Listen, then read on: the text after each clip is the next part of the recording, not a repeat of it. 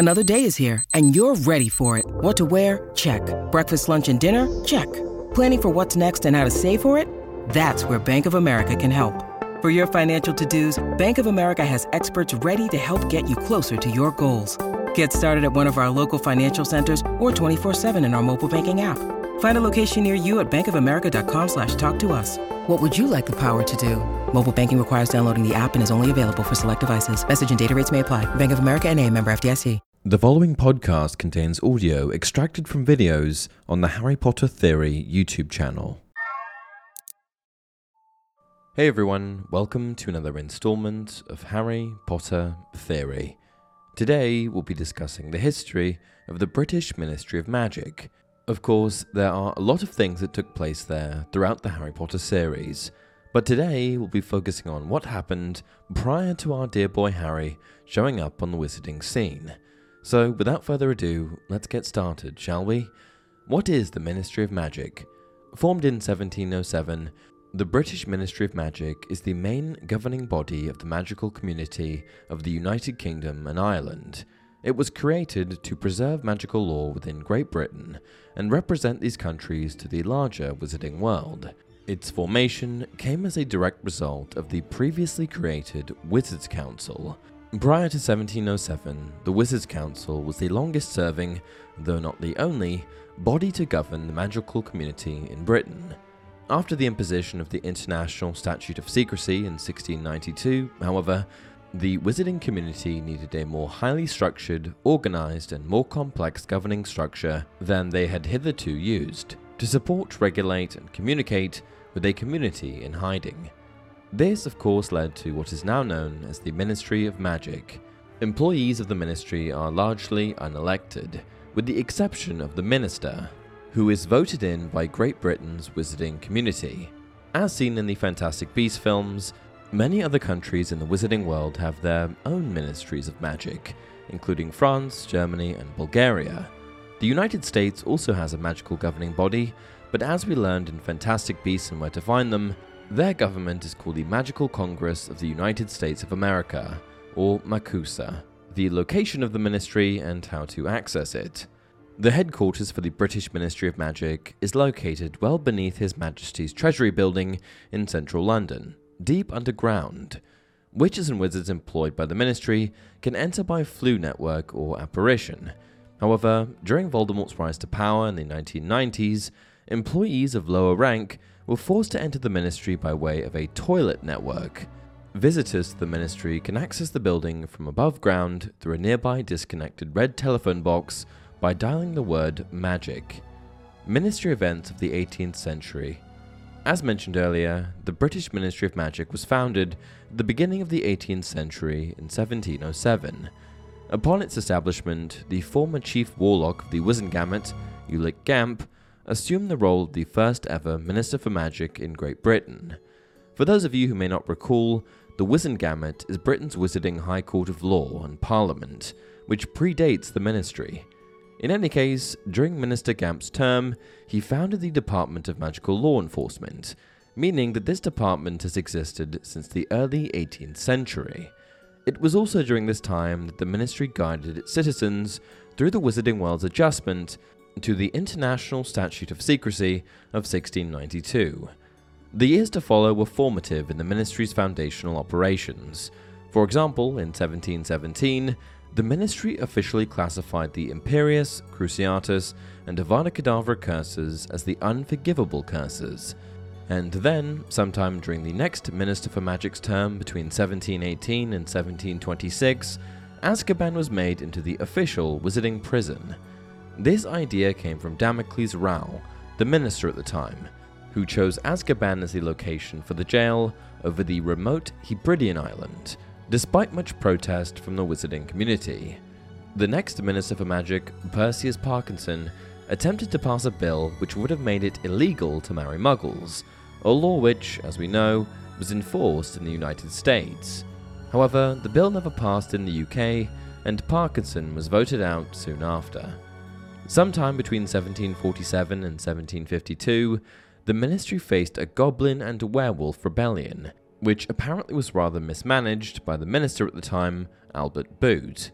Quite unfortunately, his successor, Basil Flack, did little better, as he was only in office for a mere two months before being removed from the position. Flack is the shortest serving minister to ever hold the position within the ministry. Fortunately, the ministry was able to quell a number of revolts after this time during the rule of Hephaestus Gore. Gore also led the ministry's renovation of Azkaban prison's facilities. In 1782, the ministry secretly convened with the Muggle government to support the Prime Minister at the time, Lord Frederick North, with King George III's ailing mental health. Unfortunately, this connection only served to call Lord North's sanity into question for his rumoured belief in wizards. 1798 then saw the induction of the ministry's first female minister for magic, Artemisia Lufkin. During her 13 years in office, she established the Department of International Magical Cooperation and held the Quidditch World Cup for the first time in Britain. 19th century ministers and events. Following Lufkin's time in office, Grogan Stump served as minister from 1811 to 1819 and led the ministry's establishment of the Department of Magical Games and Sports. Then, under the rule of Ottaline Gambol, sometime between 1827 and 1835, the ministry saw the creation of multiple committees whose purpose was to investigate muggles and their intelligence. These ministry committees uncovered that many muggles were indeed smarter than the wizarding community had previously believed. The Department of Mysteries was almost closed down sometime between 1835 and 1841 due to the reactionary nature of the minister of the time, Rodolphus Lestrange. However, Lestrange was outed from office before he could officially instate the closure. The next sitting minister, Hortensia Millifort, introduced more legislation to the ministry between 1841 and 1849 than any other witch or wizard who's held the position. Evidently, much of what the ministry pushed through was indeed useful. However, a bit of it was rather wearisome and is likely what led to the end of Millifort's term in office. During Queen Victoria's reign of England, the monarch unknowingly befriended witch and minister for magic Evangeline Orpington, this friendship may have been what motivated Orpington to, allegedly, get the ministry involved in the Crimean War, an act which would have been quite illegal at the time. Then, between the years of 1858 and 1865, the ministry experienced a welcome period of peace under the governance of Minister for Magic Dugald MacPhail. Immediately following MacPhail's term, the ministry then saw its longest ever serving minister, one Faris Spouthole Spavin, who served for nearly 40 years, from 1865 to 1903. Spavin was 147 when he finally left office, at which point he had survived an assassination attempt from a centaur and attended Queen Victoria's funeral. During Spavin's term, the ministry once again faced the rise of a goblin rebellion in the late 1800s, led by a goblin named Ranrock. 20th century ministers and events. During the Muggles' First World War, the ministry passed emergency legislation which made it illegal for the wizarding community in Britain to involve themselves in the warfare. This was done under Minister Archer Evermond, who feared participating in the Great War would risk mass infractions of the International Statute of Secrecy. This legislation was largely ignored, with thousands of witches and wizards defying the law in order to help their muggle neighbours. The ministry was then wildly unprepared to meet the growing threat of Gellert Grindelwald in the 1920s and 30s, due to the minister at the time, Hector Fawley, not taking Grindelwald's rise to power seriously. As a result, the ministry ousted Fawley to pay for his insufficient action and ineptitude. While Winston Churchill was in office, however, the ministry enjoyed a good working relationship with the Muggle Parliament, primarily thanks to the Minister for Magic between 1939 and 1948, Leonard Spencer Moon. In large contrast, about a decade later, the Minister for Magic between 1959 and 1962, Ignatius Taft, attempted to institute a controversial Dementor breeding program. Fortunately, the ministry forced Taft out of office before he was able to turn this terrifying program into a reality. In 1962, nearly 250 years after its formation, the Ministry of Magic inducted its first ever Muggle born Minister for Magic, Nobby Leach. His appointment as minister caused many pure-blood ministry employees to resign in protest, and in the late 1960s, while Eugenia Jenkins was in office, the ministry dealt with a bout of pure-blood riots, which took place during Squib rights marches. Then, in response to Lord Voldemort's first rise to power in the 1970s, the ministry attempted to bolster its protection against the Dark Wizard with efforts such as placing more Dementors around Azkaban. Fortunately, Voldemort's first defeat by Harry Potter occurred in 1981, making additional security unnecessary. The Dark Lord's disappearance led to a mass celebration among the wizarding community in Britain. These celebrations caused a number of breaches against the International Statute of Secrecy, leaving the ministry to defend the actions of its citizens against the International Confederation of Wizards.